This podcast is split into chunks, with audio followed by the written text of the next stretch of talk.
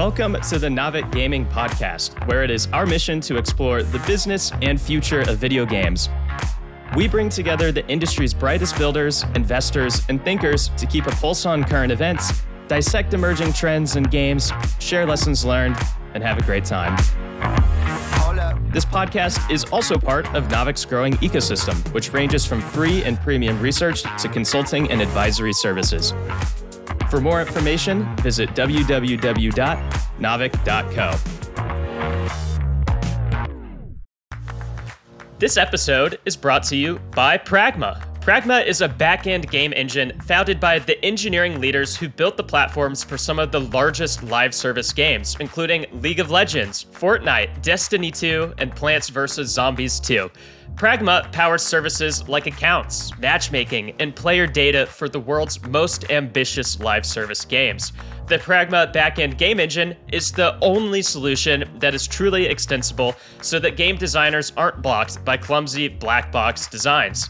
With Pragma, studios no longer need to hire a large backend team and get the ultimate peace of mind that their game will always be ready to scale. To learn more, simply head to pragma.gg or check out the link in the show notes. This episode is brought to you by our partners at Dive. Dive is a fully outsourced BI as a service solution providing an enterprise grade data platform and services for gaming studios on all platforms. Dive's BI tools and service of data experts replace the need for a full in house BI team, saving studios hundreds of thousands of dollars yearly. If you are interested in learning how Dive can unleash the power of data in your games business and save money doing so, simply head to dive.games or check out the details in the show notes. And with that, let's jump into the episode. Hello, everyone. Welcome to the very first Naavik Roundtable episode of 2024. I am your host, Devin Becker, and with me, as always, great panelists. You should recognize these faces by now if you're a long-time listener, with Matt and Dave joining us for the very first inaugural episode of the year. Because of course, this is going to keep going well into you know 2030 and beyond. So this is the first many of these, but this is the first inaugural one for me. I'm so excited about starting the year off right. How Happy are you New guys year. doing? Yeah, Happy New Happy Year to all the listeners all. as well. hopefully, you guys are all itching with that week we had off last week on podcast episodes for everyone to get some new news going on. We do have a bit of news. There's definitely some things going on here. We have a couple different things, uh, some stuff touching on some things from the end of the year and the beginning of the year uh, around game awards that we've talked about a, l- a little bit before. Some updates on some numbers that are not looking so great for one industry here that we'll dive into, and then China really trying to uh, stir the pot. We'll dig into a little bit, and then Square Enix their yearly letter. Always fun to talk about what they like to just really poke everyone at. So why don't we just start off with the Game Awards? Yeah, the Game Awards. Some of the numbers are out in terms of the audience draw, and I just wanted to take a moment to actually compare, do some compare and contrast. Game Awards. There was a lot of talk about. It was great show, some interesting product announcements but we were able to draw 118 million viewers for it. So if you were to compare that to some other award shows, like what are some of the biggest award shows around the world? The Oscars last year drew in 20 million people. The Super Bowl last year, which was seen as being able to draw in a huge number of people 115 million people i think we're always i think inside the games industry we always tire the comparisons of games is just for kids. It's just such a, a niche industry it's numbers like these that I always like to help pull out and say, look, games is much more than just a niche industry. It's not just basic entertainment. It's something that is a worldwide phenomenon and, and destroys award shows for other types of industries. I think you get a certainly a lot more interesting takes coming out of the award show for the games side of things than you do any other form of entertainment. So I think being able to beat the Super Bowl with just an award show, not an actual live stream of a, a, major event. It's not a League of Legends event or anything like that. It's just the award show, and you'd be able to pull out nearly 120 million viewers. I think that really is a testament to the world of video games. Quick question um, on that, then, in terms of when you're comparing these two things. The Game Awards it, is it which platforms is this going across? Like in terms of the numbers, because you're talking about Super Bowl, you're talking about TV. Uh, Game Awards, I'm assuming you're not talking traditional TV. And, these numbers are actually across all streaming, so all platforms. When you're talking about the Oscars, you're talking about Super Bowl. Those are also those are the aggregate numbers. So not just across TV, but any other platforms that they were uh, pulling people across. It is, I think, a fairly apples to apples comparison. Absolutely, the vast majority of viewers for both the Super Bowl and for the Oscars certainly were on through uh, traditional broadcast television broadcast. There, there are increasing numbers. Uh, people are watching it or consuming that through streaming media. But yeah, it is it's all across, and it is over a number of days as well. So they are catching people that are watching the the content after it actually occurs live. What do you make of some of the criticisms that have come along with this success? I think two two big ones come to mind. One being that it's essentially like a marketing vehicle. It's a lot of promotions and trailers and oh, we're launching this game on a new platform, come check it out.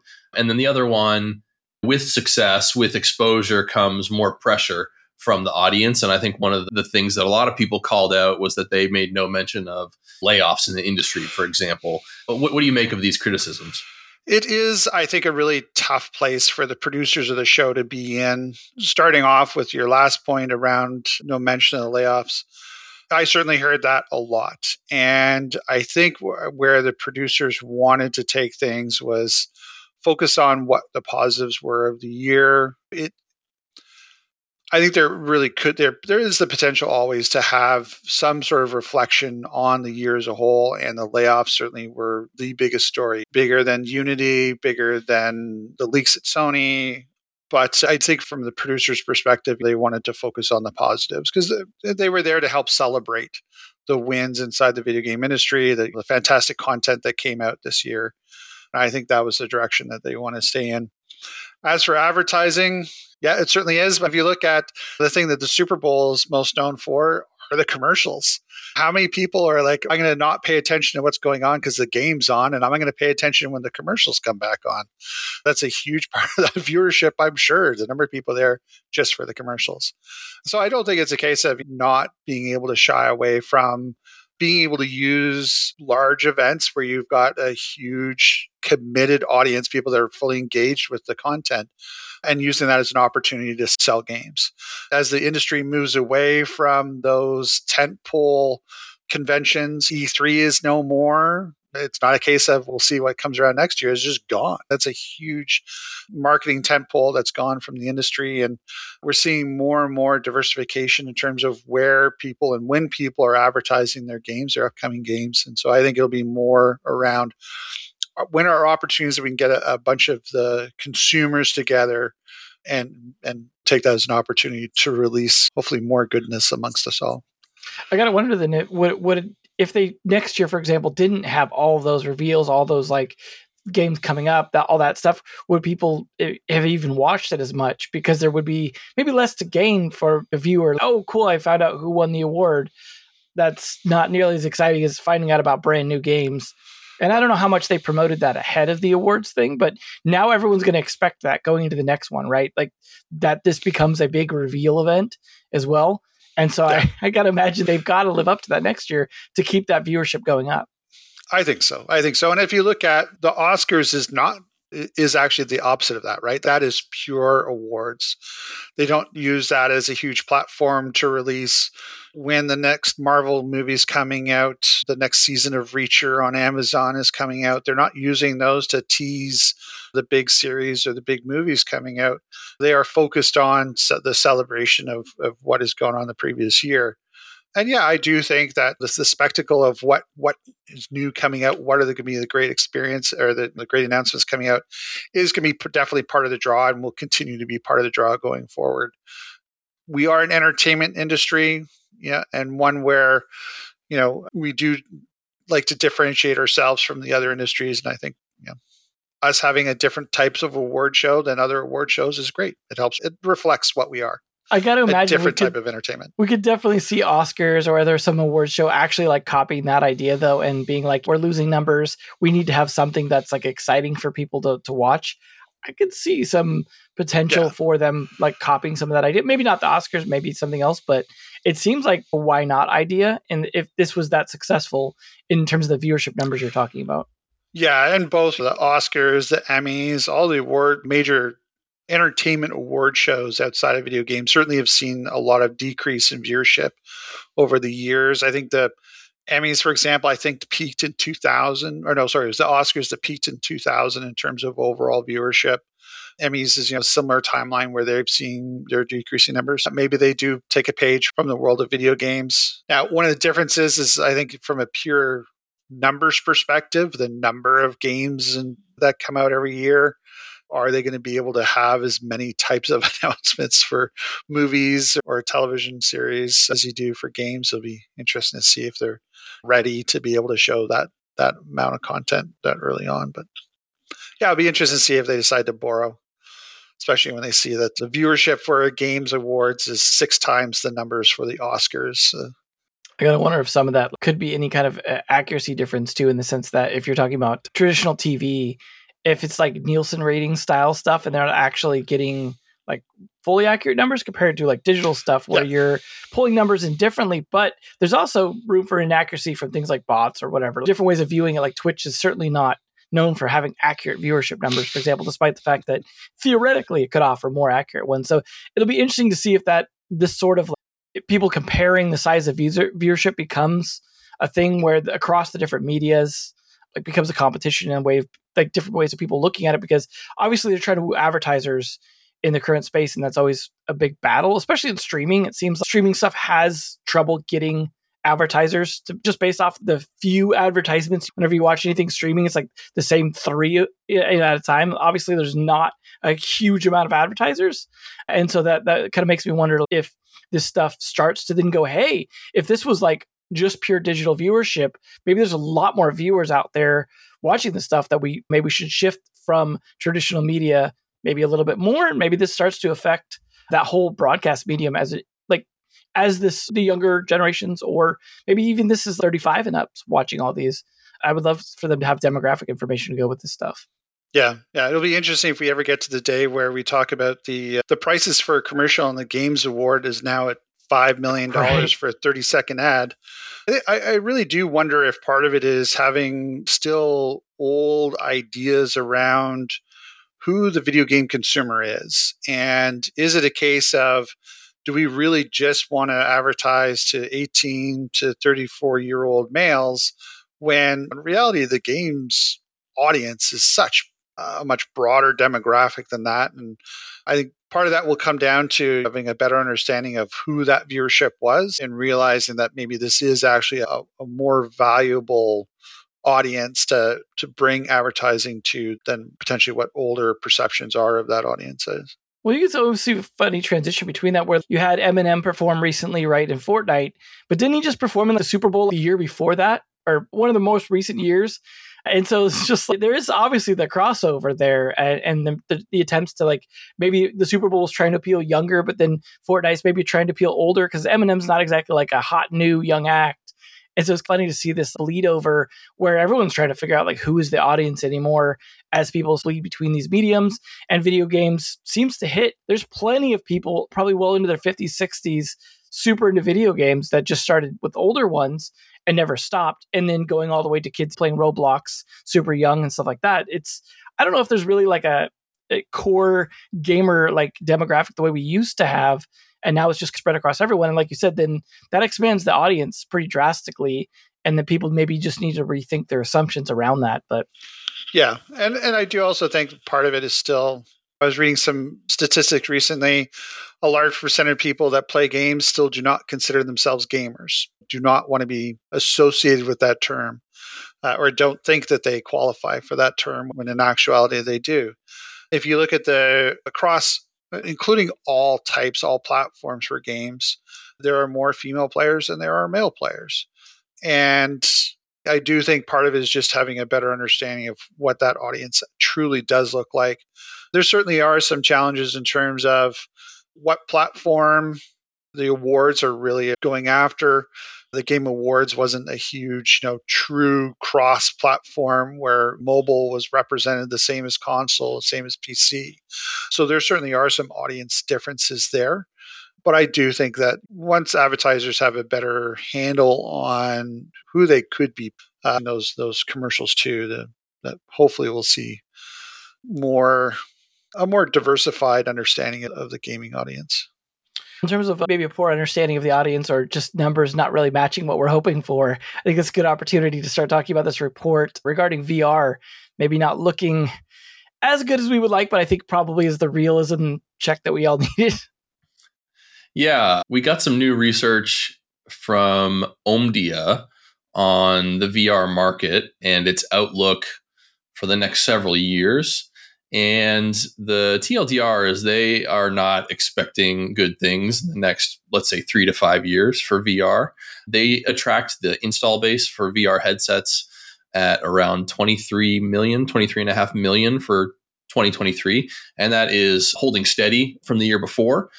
And they're expecting only marginal growth by 2026. In fact, they're expecting the number of headsets sold to continue to drop actually for the next several years. It's going to drop in 24, it's going to drop again in 25, and we won't reach 2023 levels again until 2027, according to Omdia. This is headsets, to be clear. And this is in the context of Apple is going to be releasing their Vision Pro supposedly early this year. I don't know that they've confirmed a date just yet, but I've what I've read it was early 2024. Some of the prognosticators pumping up VR as this thing that's going to have a huge resurgence. It may very well, but not in the short term, according to Omdia, at least. Some of the factors that they're citing here uh, as to why VR is seeing this dismal performance is perhaps a reversion from pandemic peaks when uh, headset sales were at their highest in 2021 and 2022. Inflationary pressures impacting consumer spending, underperformance of some of the major headsets, MetaQuest 3, PSVR 2, Pico 4.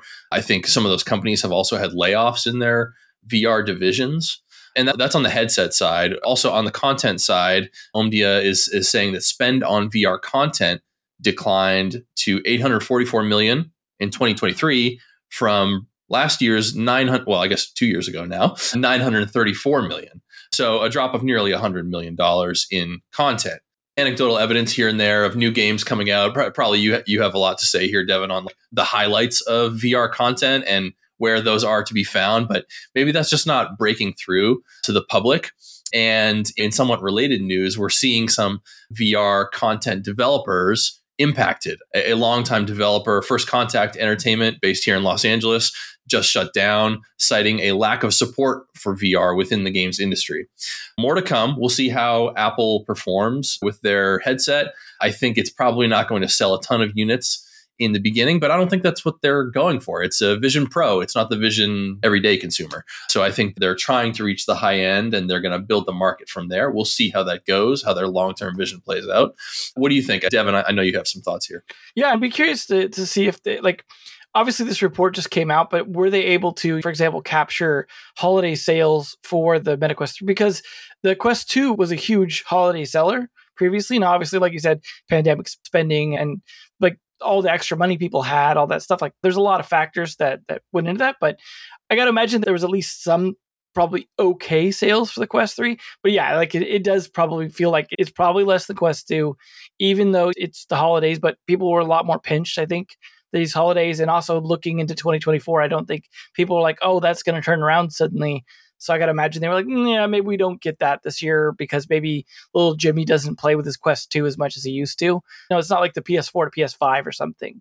Clearly, and it's think the jump just isn't there the same way, and the, the hype isn't there. And it's I think a lot of this stuff is like marketing combined with just not finding solid use cases, combined with just the, the audience like not really being super hyped all the time about it because you do get a bit tired. It re- even requires more physical interaction than some people. A lot of gamers are used to just sitting there doing this. Like that's like the Wii was like the most physical interaction like a lot of us gamers had seen in a long time. And suddenly you're like, whoa, this is tiring.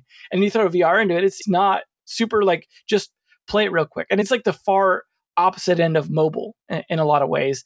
And so I think that's it's gonna be hard like just market to push in general and like the lack of real solid competitors to meta actually works against it because it's like if you're pretty much your choices are whatever Meta's throwing out there or the Pico, which is honestly just feels not super competitive with that. And then Valve hasn't done much in a while with the Vive stuff. So it's just like if Meta can drive up interest, cool. Even as the developers, they mentioned, I think your best outcome you could expect as a VR developer was to get bought by Meta. And like the FTC pretty much curbed that so much that I think people are just like, that's not going to happen. And so now it's you're not going to sell a huge amount of sales for any game, even if you're like the top seller on there. And that's not a great outlook for a game developer unless you're really small. And it's not like a platform you could just be like indie developer for very easily. It requires like a ton of testing, a ton of like handling all kinds of wacky stuff in there. And that's the problem. Just the, the whole market is a really cool futuristic thing that's still just so lagged behind where it needs to be to really be a huge hit. And I just, I don't know if we get AR there first almost with this mixed reality stuff. Meta's pushing almost seems like it had a lot more potential than even the VR stuff just for potential use cases being a lot more interesting. Yeah, just to put the numbers into context real quick, and then I'll pass it to you, Dave. Like the most optimistic es- estimates here from Omdia for headset sales way out into 2028 are just under 10 million. And there was I just did a quick Google here while you were talking. PlayStation 5 has sold 50 million units as of last month. We're not talking we're talking not even one fifth of PlayStation. So yeah, there's a content problem, but the the hardware install base is not that not even going to be that big at the rosiest of estimates five years from now. Yeah, I do think that we are seeing a bit of the post COVID drag on VR. It's just not immune to it, same as the video game industry as a whole. And unfortunately, I think we're going to see a little bit of the a similar time frame as what we saw, or a similar time for VR developers as we saw back when we had a, the previous little peak when the HTC headsets came out, the earlier versions of Oculus came out. There's a lot of excitement around the industry then, and a lot of those developers ended up pivoting into business use cases, or in the case of the company I was working at, we did theme park applications, or in some cases, reverting back to other. Uh, other platforms inside the games industry. Unfortunately, I think we're going to see a similar situation where people are either reverting back to earlier platforms for those developers, or looking at or, or looking at exiting. Unfortunately, I think the industry, uh, with the numbers that, that Matt's talking about there, we're really looking at an industry that can support uh, a few really good developers, but you're not going to be able to support like a, a, a, huge swath of different types of developers. And having those opportunities to get the different types of experiences from your AAA or quadruple A games all the way down to your indies, it's going to be a lot more difficult. There certainly are some great developers inside the VR space. Um, I'll always hold up a fellow BC developer publisher uh, with Cloudhead. They do some fantastic experiences inside VR. nDreams is another case where uh, you know, and that's actually a case of a developer who did some fantastic VR content, ended up selling themselves to to a publisher, to another publisher.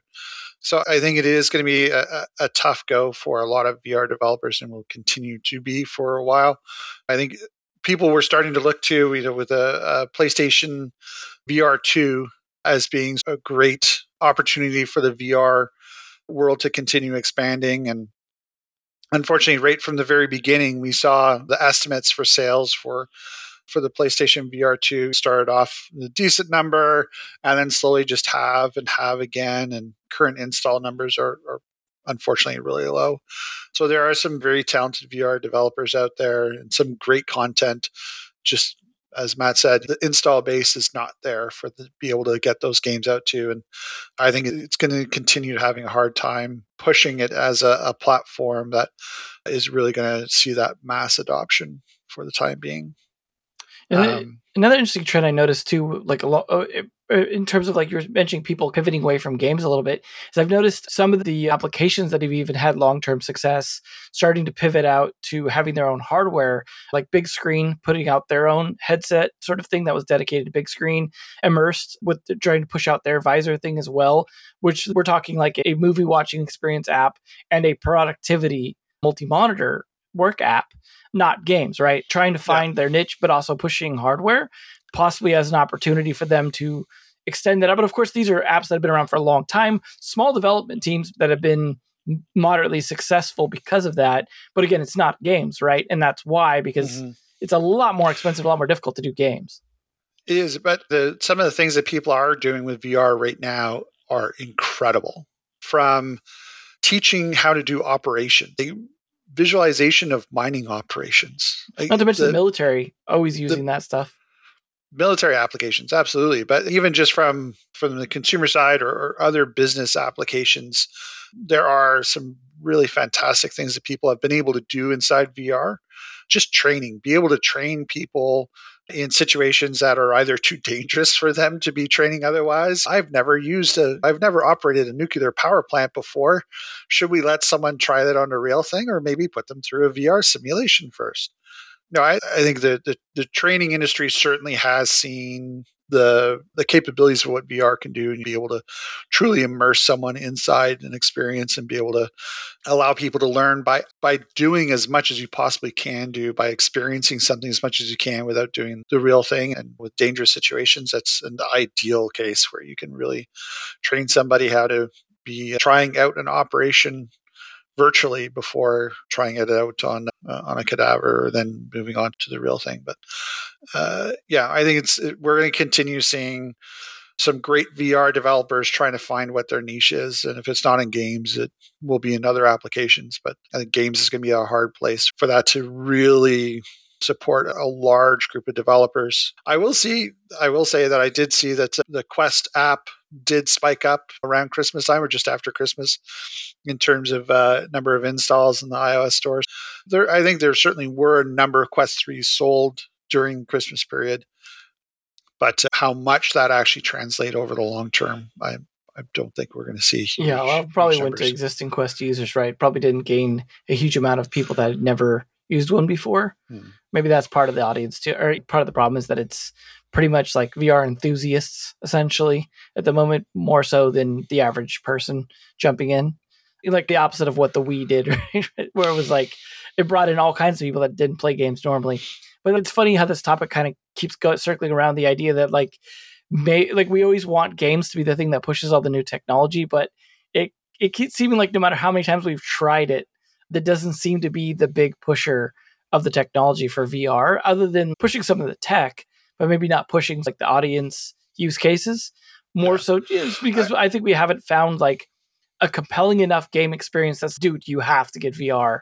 Alyx was like Half-Life Alyx was pretty cool and stuff like that, but none of them were like why are you playing that stupid old console thing? Like you should be in VR right now. We haven't had that kind of moment. I think if you look at opportunities to do experiences where VR is part of the experience, the overall experience. So going to like a sandbox or oh, I forget the name of the, the Disney backed one that ended up going having some troubles anyways uh, but going to like more of a, an experience be that a theme park experience or more of a, a, family entertainment experience where you're able to get more than just sitting or standing with a headset on you're able to introduce things like having fans, giving wind blowing, having a 4D. sense of actual, yeah, like being able to bring in the other senses and having it as part of a truly immersive experience. I think those are things that you cannot uh, accomplish inside just playing a, a, video game. Yeah, there's certainly a level of immersion with a large screen in front of you. You got controllers in your hand, but it honestly, if you can do VR, you can, it's hard to match that level of immersion today. It's just that it is so many more things than just a headset. It is you're either walking through an experience where there's actually physical walls you're incorporating the other senses into what it is either the sense of feeling of wind against your skin feeling physical props inside the space to align with what you're seeing inside the visualization and if you're able to incorporate all those things then it's a fantastic experience. Just how many people can afford to bring in a three DOF or a six DOF motion platform into their house that can move a car or a motorcycle? One area, one place where I did see that it seemed like what you're talking about was pretty actually integrated a lot more than what we see in America was in Japan, at least in Tokyo. Like it seemed like there was a lot more uses, especially in theme park kind of areas, because they have a lot of these smaller theme parks as well that tend to use a lot of this tech like a lot more to to be able to have these sort of compact experiences that are like more immersive. Like I, I like did one where you're just like in a wheelchair in this horror experience, but obviously you're just sitting in an actual physical chair. But they're using yeah. that sort of the sense of immersion to to play off that. And then I saw I think Sega Joy like theme park in the mall that looked pretty VR centric, and they're the Tokyo Red Tower stuff. So it just seemed like that's one country that seems to be at least pushing it quite a bit in terms of installed stuff. As you said, getting into the home though, that seems to be where there's a lot of problem. Like I still see VR experiences in mall kiosks or in Dave and Buster's. There's definitely yeah. attempts to yeah. push it. And I do see occasionally people playing those, but again, that's that's such a different thing. Even though it's using the same ones you could use at home, because it's still mostly just vibes and things like that. It's just not having that same like people aren't trying to set up a theme park in their bedroom or living room the same way. Yeah, it's like an arcade model, right? Like you don't want to buy the hardware yourself, so someone sets up a dedicated area for having all sorts of. So is the Vive the Neo hardware. Geo of our era? yeah. Hopefully we can change this, right? I think we're just, as the report said, though. I think probably realistic to be like, yeah, maybe more like 2026. Unfortunately, I think all of us would like to be like, yeah, we could totally turn this around in 2024. The question is whether or not Meta stays the course.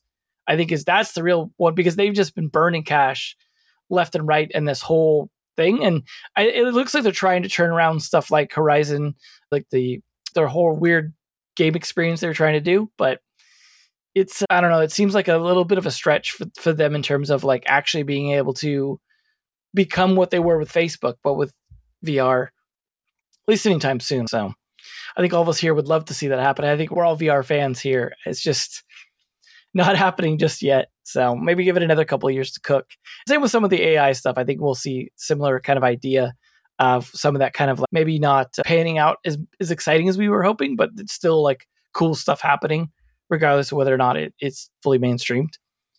But on the topic of mainstreaming this stuff in, in other countries, China has been trying to seems like anti-mainstream gaming as of late, which has been pretty interesting. Yeah. So is China going through their Unity fees moment? China did release some new guidelines, or they're basically floated some new guidelines in terms of including some new spending limits for online players, bans on rewards for things like daily logins or additional bonuses for purchases, things that that player or that uh, games do to continue to incentivize players spending. Also, taking a look at some of the loot box materials, uh, gacha mechanics, there is a long list of items that, that the China regulators were looking at either banning or certainly curtailing in terms of what the players were or what the games were able to offer. This unfortunately had a huge effect, as one can imagine, on companies like Tencent Net. Tencent shares fell as much as 16%.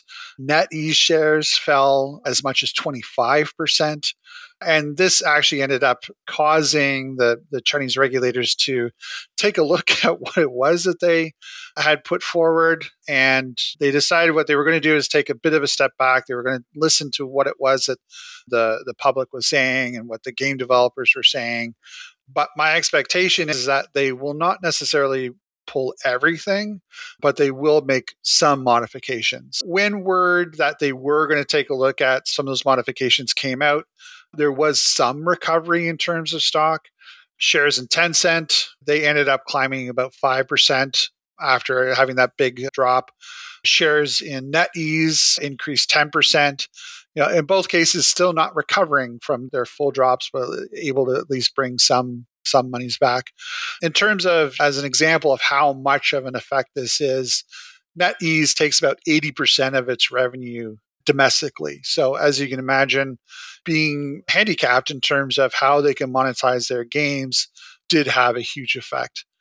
Now, another interesting thing that uh, took place was that when there was that huge effect on the stock market, people were, there was certainly a reaction but instead of the Chinese government looking at maybe we should replace the people that were part of creating these new regulations, what they decided to do is replace the person that announced the regulations. So I really do think that though these new regulations or, or variation of what was announced will go forward, they're going to take a look at what kind of level they can they can move those regulations too, but they will move forward with them. Now, at the same time, they were trying to buy themselves, I think, a bit of good faith in terms of the number of licenses that they then approved right after the news. The, there was the largest number of licenses that was approved in one month for a couple of years now, at least. I think to help soften the blow some, but there was only approximately a thousand licenses released last year, which obviously was a huge increase to the I think 89 it was for the previous year, but there still is a limitation on the number of games that are being licensed inside the market. And when the limitations on the number of licenses were really kicking in, you certainly did see an increase in Tencent and NetEase, especially comparatively NetEase. Tencent had already been looking to diversify their market where they were investing in terms of companies and games in more the North American and European spaces, taking huge investment in companies like Supercell, Riot, as well as smaller investments in games and in, in developers. NetEase started following those lines and was increasing the number of investments inside North American and European companies. I do expect with the with these new regulations seeming to be taking effect fairly soon, and unfortunately, they're still unknown in terms of what the the full breadth of those regulations will end up being. But I do expect that they will come in at some point. I think we'll continue to see Tencent NetEase and, and NetEase even doubling down, tripling down in terms of how can they start increasing the amount of revenue they've got coming in from North America and Europe. Losing a huge chunk of 80%, that's a huge blow. And especially since they lost uh, World of Warcraft distribution in inside China, it sounds like talks maybe, but yeah, they're in for some challenging times in terms of where they're going to see their revenue in, in China with the sort of the one two punch of reduced number of licenses and now reduced monetization opportunities. In terms of NetEase, I actually noticed a couple things interesting related to one of their games that just came out somewhat recently. Uh, related to this called Bloodstrike, which is like similar to like Call of Duty in in that sort of like deathmatch and battle royale, third person, first person kind of stuff. But you know one one thing that was interesting is the monetization we usually see the US things like that or China there's certain countries we don't usually see like a ton of good monetization coming out of but it's been interesting to follow that like Mexico and Indonesia and stuff like that have actually been the top countries where they've been monetizing which is surprising because that's not the usual case uh, especially for like kind of a semi niche first person shooter so I thought that was interesting that maybe there are some opportunities in other countries that have struggled to monetize traditionally. And the other thing is that one of the regulations had to do with that was drafted or whatever had to do with if you were selling a loot box for something that you also had to offer, offer the opportunity to purchase it individually. And I noticed they actually happened to do that in this game. Like maybe they're just trying it out, but they had like, some of the things would have like you could very cheaply do the gacha and have a chance at getting it, which is probably very low chance, or you just buy it outright for a lot more money. And so it seemed like they were already experimenting that direction. So I wonder if NetEase, especially as you said, they've been looking low. They see what's going on. They're, they know which way the wind's blowing, and they're starting to prepare. It seems like a little bit, and of course that could just be them just doing their own thing and and seeming like that. But I thought that was interesting, lining up with just one of their newest releases. Yeah, I think that game probably takes on a couple of trends more recently, looking at number one, monetizing appropriately for different locale locales and not just focusing on monetizing through traditional app store. So being able to bring in partners such as Xsolla to bring outside of, of app store monetization for titles, as well as making sure that you're localizing not just content but payment methodologies, being able to bring in like gift cards or alternate payment plan versions, payment through your cell phone provider is another one that uh, does well. And I think they also may have decided to take a, a page out of Free Fire's playbook and go, you know what? We may not be able to go head to head with Call of Duty in some of the tier one countries, but there are a ton of players in tier two and tier three countries. And we may not be able to make hundred dollars off of a player. We may only be able to make ten dollars off of you know our, our, large spending players, but there are a lot of them out there, so you can make it up in terms of volume instead of. I wanted to double down on this this point about loot boxes and gacha that Devin mentioned. As a product guy, this jumps out to me like the What they're saying is that they have to allow users to be able to purchase the specific item they want directly that is in the loot box. And that's basically antithetical to to the design of gachas. The whole idea is that you're taking your content and you're spreading it out so it's harder to acquire it um, directly because there we all know there are going to be high spenders that come in and just buy the thing they want right away.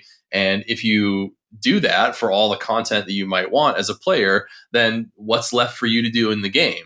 Or there's certainly that much less for you to do. And so you reach end of content and you're more likely to churn. This is why one of the reasons why gachas exist and are so prevalent. To me, that's like a huge thing for some of these juggernaut titles like Genshin, like PUBG Mobile. I'm sure there's a whole bunch more. I'm forgetting Nikke. It would be interesting to see how they adapt to that. I'm sure there are some tricks that will get attempted to try and revitalize the loot box formula. But if you zoom out, China what is the biggest or second biggest gaming market in the world.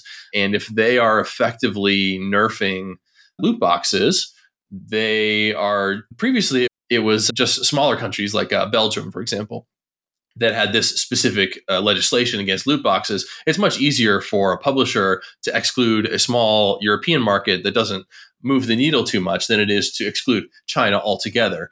Now, I'm sure there are some games that are already China specific SKUs, and it's maybe a little bit easier to do that.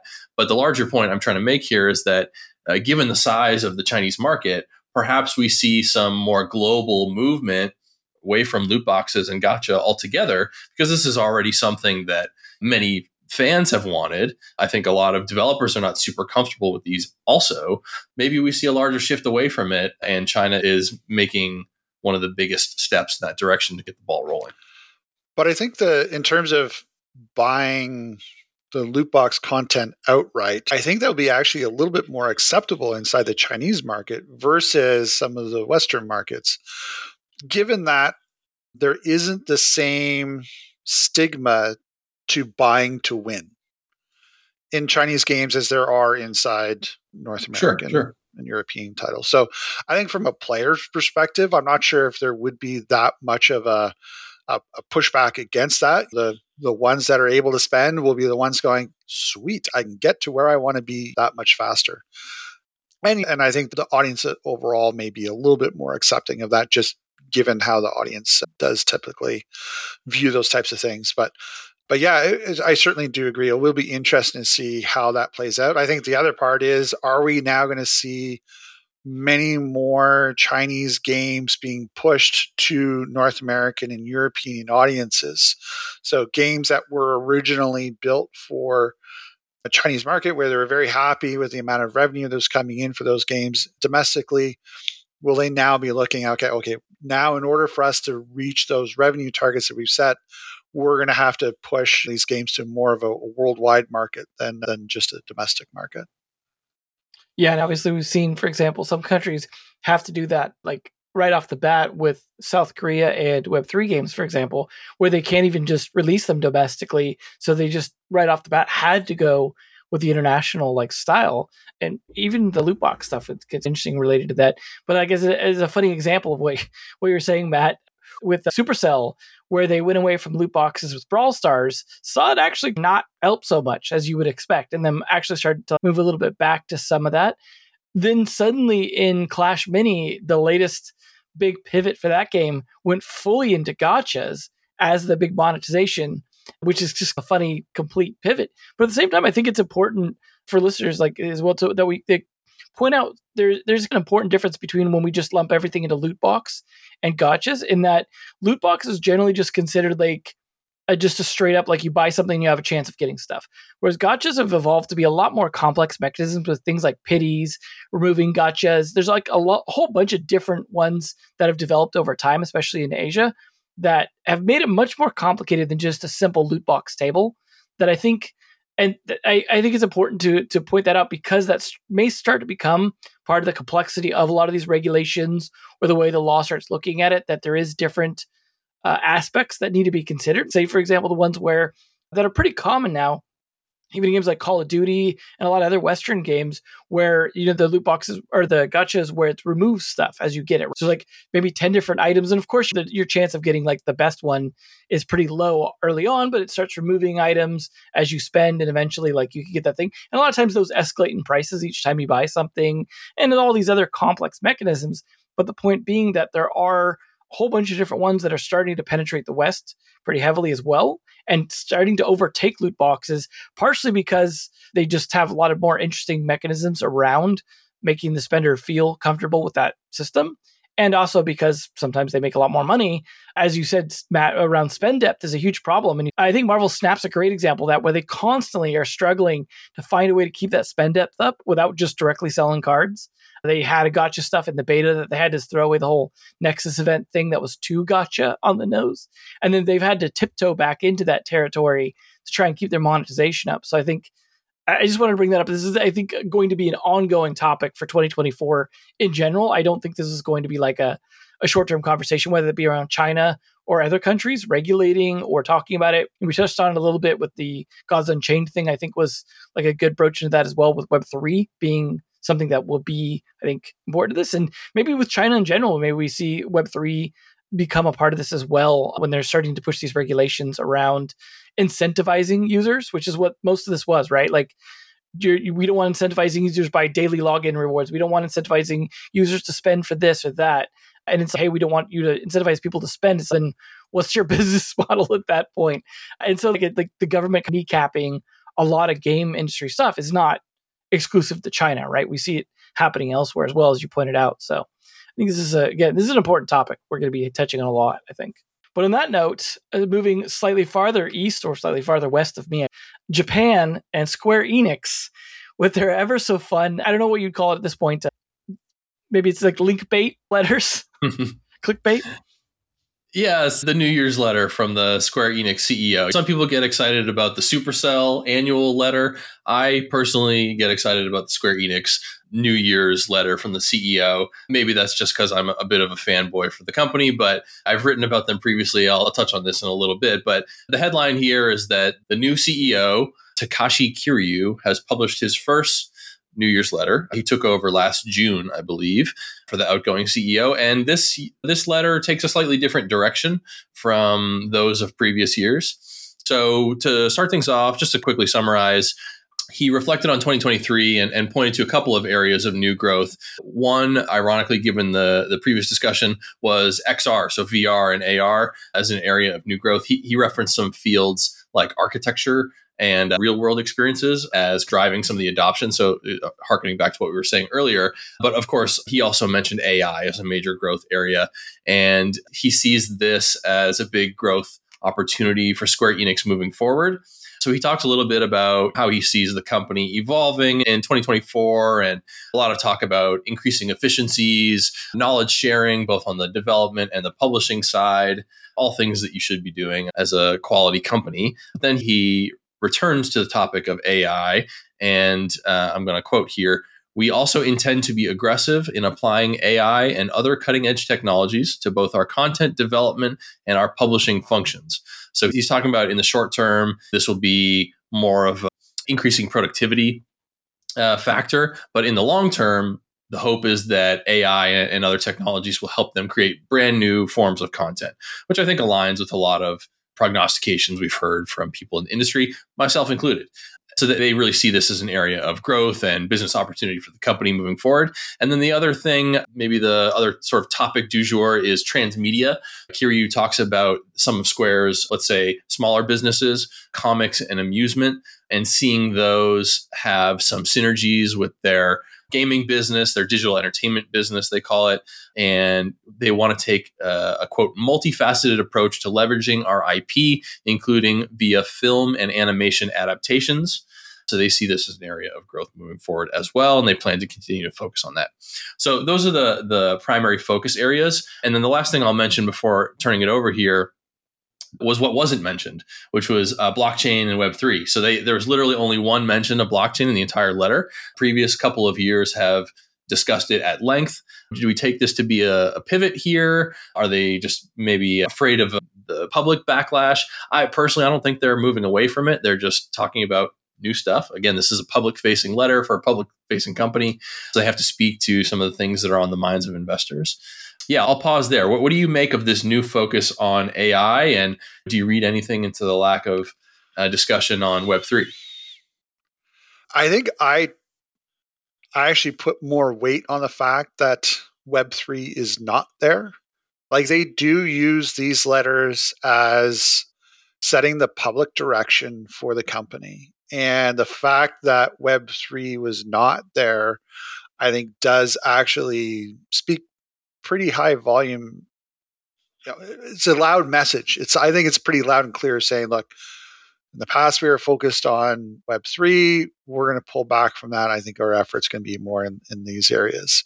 I do expect that they'll have some continuing work inside blockchain, but I do think that they are, you know, publicly setting the direction for the company and are, are saying that the future isn't as much blockchain moving forward. I do think that in terms of what the transmedia probably looks like for Square is most likely leveraging their IP and bringing that into more traditional media, be that animation series, movies, rather than many other types of transmedia.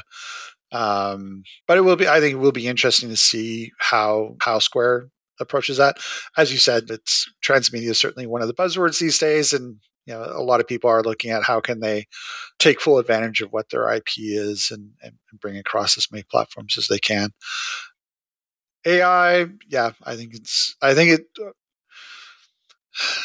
in reality, I think AI is a little bit of the let's take advantage of the buzzwords that everyone's talking about and ensure that the our stock is maintained because we are able to incorporate some of the hottest latest technology inside inside our development pipelines how much it truly is incorporated into their production pipelines I think it'll certainly be interesting to see. And what elements do they actually utilize AI for?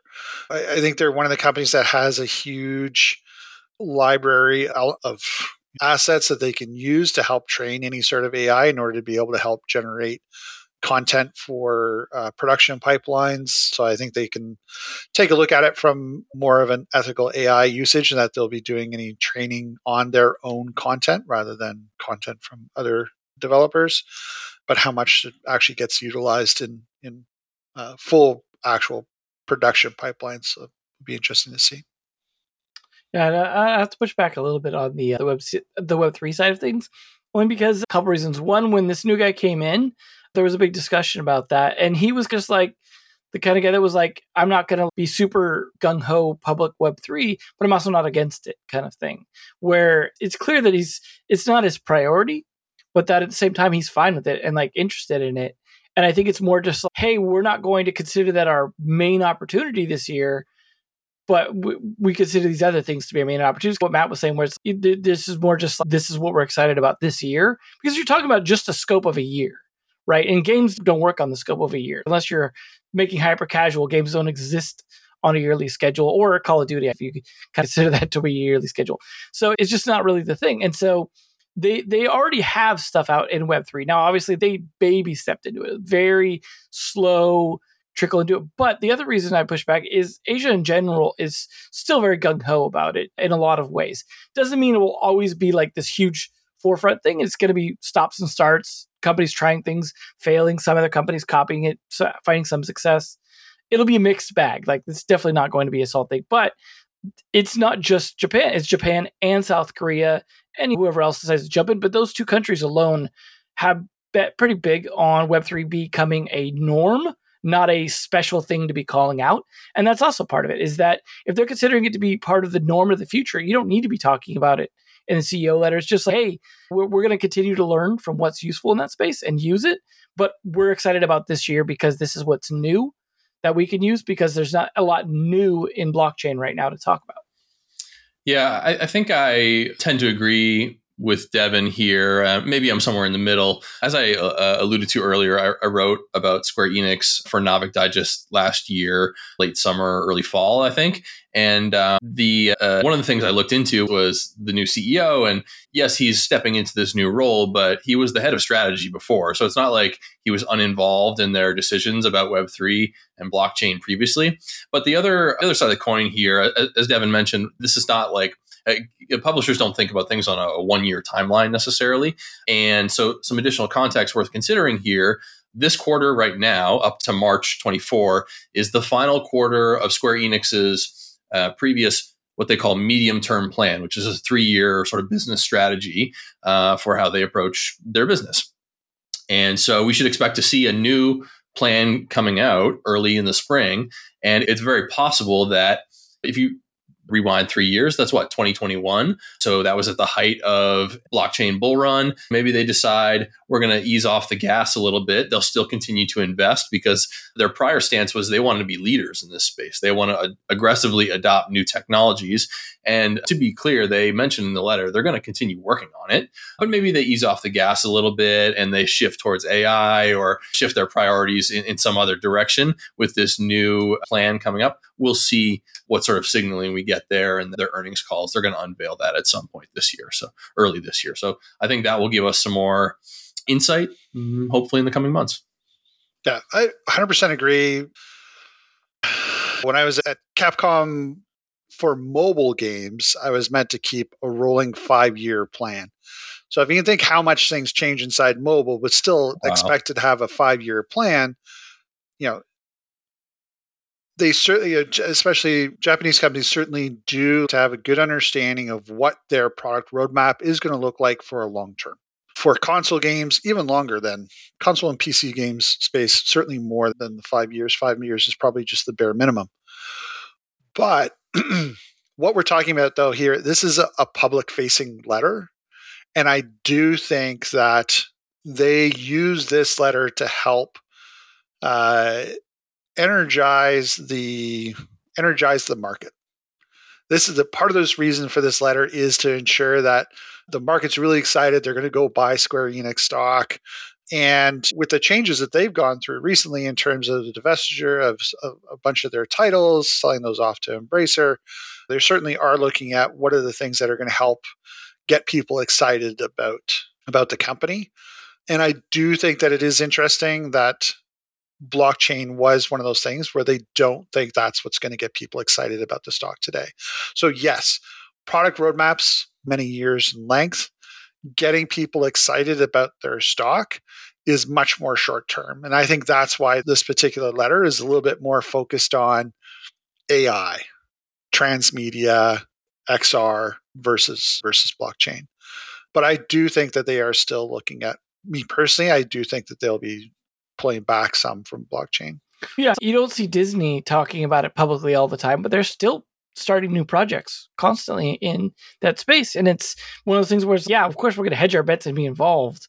We just don't have to tout it all the time and make a big deal out of it if people aren't super excited about it. As you said, if it's about driving excitement and people aren't excited about that right now, yeah, you're not going to talk about that. You're just going to either do something that's exciting and hopefully drive interest down the road on that, or you're just not. And I, I think it's just funny to like contrast though if you're talking about a company whose value is in its IP around stuff like Final Fantasy, AI is actually the opposite of a good play for IP, whereas Web3 is actually a very strong play for capitalizing on IP when it comes to like NFTs and things like that. And we've seen like a number of IPs attempt to even be built out of Web3. Whereas AI doesn't necessarily, obviously, if you've got some cool ideas of how that would work, great, but I don't see a lot of value in IP for AI because like all you're doing is diluting your IP when you're having AI involved in producing content for that because you're starting to dilute the strength you have in the authoritativeness you have of your IP. And so I, I don't see that being like a big help in that area. Now, obviously, they could be pushing new IPs or new pipelines or new uh, lots of different avenues for how they could be using AI. But as far as like, what they're strong for it, like there's strong writing and fiction, like they tried to capitalize with in Web3, that's not really helped by AI. You get very generic fiction and very generic writing out of AI. So unless they're trying to, like, again, dilute their quality, that doesn't seem like a big help. So I wonder if they pivot off this by the end of the year, unless they find like a serious foothold. Like you talk about like long term plans and all that, but what what is the big advantage of AI for them uh, unless they find like a some niche areas in their pipeline or if it's part of a consumer facing thing say allowing characters to adapt to player actions or the things that might be a little bit more interesting that are still playing off their strengths, but finding like a consumer facing side of it that works. Because I don't, again, I don't see this being like a, a big use case for them internally unless they have something they have in mind already. I, I, don't know. I would push back on that. I think AI can streamline the production process tremendously. It's not just writing and narrative, it's coding, it's art development, it's ideation and content creation, it's QA, it's like localization. There's so many different areas that you can apply this to. And I'm not going to claim that they've solved it yet. This is something that the entire industry is figuring out. But I don't think it's fair to say that it won't help them. So I think there are plenty of opportunities for them to implement it in game development and seeking to make their processes more streamlined. And that's something I talked about in the letter. In the long term, sure, I'm with you. Like they're going to try and find more interesting applications that are more player facing, that will create new forms of content. And that's like the blue sky that everyone is hoping for, that no one has proven yet. But I'm certainly optimistic about. We'll see if we actually get there, but that's I think it's it's reasonable. Let's say I don't think it's too aggressive, too like optimistic the claims that they are making. I think I guess it will depend on what happens with AI this year because a lot right now it's very like AI is great with early draft stuff, with ideation, with coding at a very intro level, like meaning like you're not going to be putting a super mature code base into AI, those kinds of things. And this is a company that has a lot of that stuff the where it's I just find it difficult for them to find a good place to plug this in because I feel like the leverage with this stuff is much more on small developers than on um, big developers right now. Like you mentioned, obviously there's ways of training AI on your content and all that stuff, but I don't think you're necessarily going to produce better content. You just produce it faster. But I don't know. I don't feel like that's a value line with what this company produces, but that's my outside perspective. They may have a very different one internally and how they see it. I just don't see this being for this particular company a huge help in the current state of AI. That could obviously change drastically throughout 2024 if we see some bigger steps in what AI is capable of doing at like the medium to higher level of quality and production pipeline. They may find, you know, if they start looking at doing more MMOs, they may find more use cases inside there as well as you look at being able to generate a huge swath of characters for players to engage with, being able to to create large landscapes uh, through the, through AI generation of forests, worlds, you know, places for them to for players to to commute through. You still have the developer side, the the game designers going in and building out what are those encounters that happen inside those places and such, but utilizing AI to help flesh out those speeches or the speech that you're having with your NPCs, building out the train stuff. I think there's certainly areas inside there that that can help build the overall immersion of especially of something like an MMO is right up generative AI's alley so to speak. To, right to extent, but that sounds like a very Bethesda kind of play where they're all about like they would create these games that are huge worlds full of me- tons and tons of mediocre content, and Starfield certainly didn't disprove that. And I, I don't again like I, I'm not saying it's not viable. Absolutely, Square Enix could go wild with this stuff and use it a ton. It just seems like it lowers the quality of what they do versus the sort of authorship that they have now. Unless again they like are needing to really expand out the content beyond what they're capable of or to try and do it on shorter timelines. I just don't see a better I see a Bethesda level product coming out of that. I I don't know. I, I, disagree. I don't think the quality bar will change at all. I think it's about it's more about the timeline, as you say, and that's really important for a company that has struggled to get its mainline releases out the door in a reasonable amount of time. I think the last couple of Final Fantasy titles have been six, seven, eight years in development before they finally hit shelves. If you take a company with thousands of employees and you make them one percent more efficient, like that compounds over time. So I'm not saying it's going to pump out a bunch of like low quality mass produced garbage it's going to be on the edges where they're like seeing these gains in efficiency and productivity that will start to compound over time. And as an organization, as you get better at utilizing these tools, I don't think they're going to change their quality bar just because they can shave a few hours off a process. That's not what these companies do. Square Enix or any other AAA publisher for that matter. Right. The I, quality bar is incredibly high. And I don't think they're going to move that just to save a few bucks. No, absolutely, absolutely. And I think we agree pretty much that, that in order for there to be like major gains, they would probably have to shave down the quality bar. In order for minor gains, I think it's pretty reasonable. I just don't know if that's like personally like eh, from a stock perspective enough to be like this company's going to turn everything around this year because they're going to make a 1% gain in efficiency on a game that takes them 5 years instead of 6 years but who knows like again like japan's usually pretty head on stuff and i think they will definitely pioneer a lot and i think i'm still optimistic that they will find interesting use cases i just don't see this being as as directly applicable as even web3 was in a lot of ways where there was like some very obvious usage uh, around web3 that i think they latched onto whereas this is they've talked vaguely and i don't really know exactly what they're going to do with it and i hope as you said, like they, they start making some of the bigger plans in the near future for the, for this coming year. And I think I hope we we get to hear a bit more detail on what they have in mind, and that they aren't just like saying it and hoping they'll figure it out later, and that they actually have some plan. Because that would be great to see for the whole game industry to see some actual real solid use cases that we could all apply. But I know sometimes like the Japanese industry doesn't really bleed very well over the Western industry very very quickly because of the language barrier, the culture barrier, and all that. So I guess we'll see on that one. But uh, yeah, I, am sure this is a discussion we could have for a long time and always a fun one as well, because this is still a very unsolved area and blockchain is as well. Plenty, plenty to still figure out in all of that. Trying to make a five year plan off that, as Dave was pointing out with mobile. Good luck trying to plan for more than six months ahead with technology that is fully unsolved at this point. So, a lot of cool stuff to come ahead, though. We're just starting off 2024, and I think it will be an exciting year. I don't think this is going to be boring at all. I imagine the news stories are going to continue to accelerate as things get extra spicy this year, just around all the different dramatic technologies, shifts in financial situations and ecosystems, and who knows, maybe new consoles or new other exciting releases that we just didn't see coming that we could look forward to. But I look forward to, of course, discussing those with you and all the other panelists here on the podcast, as well as you listeners, making sure you catch all the fun stuff we got stored ahead for, again, the foreseeable future to infinity and beyond here with this podcast.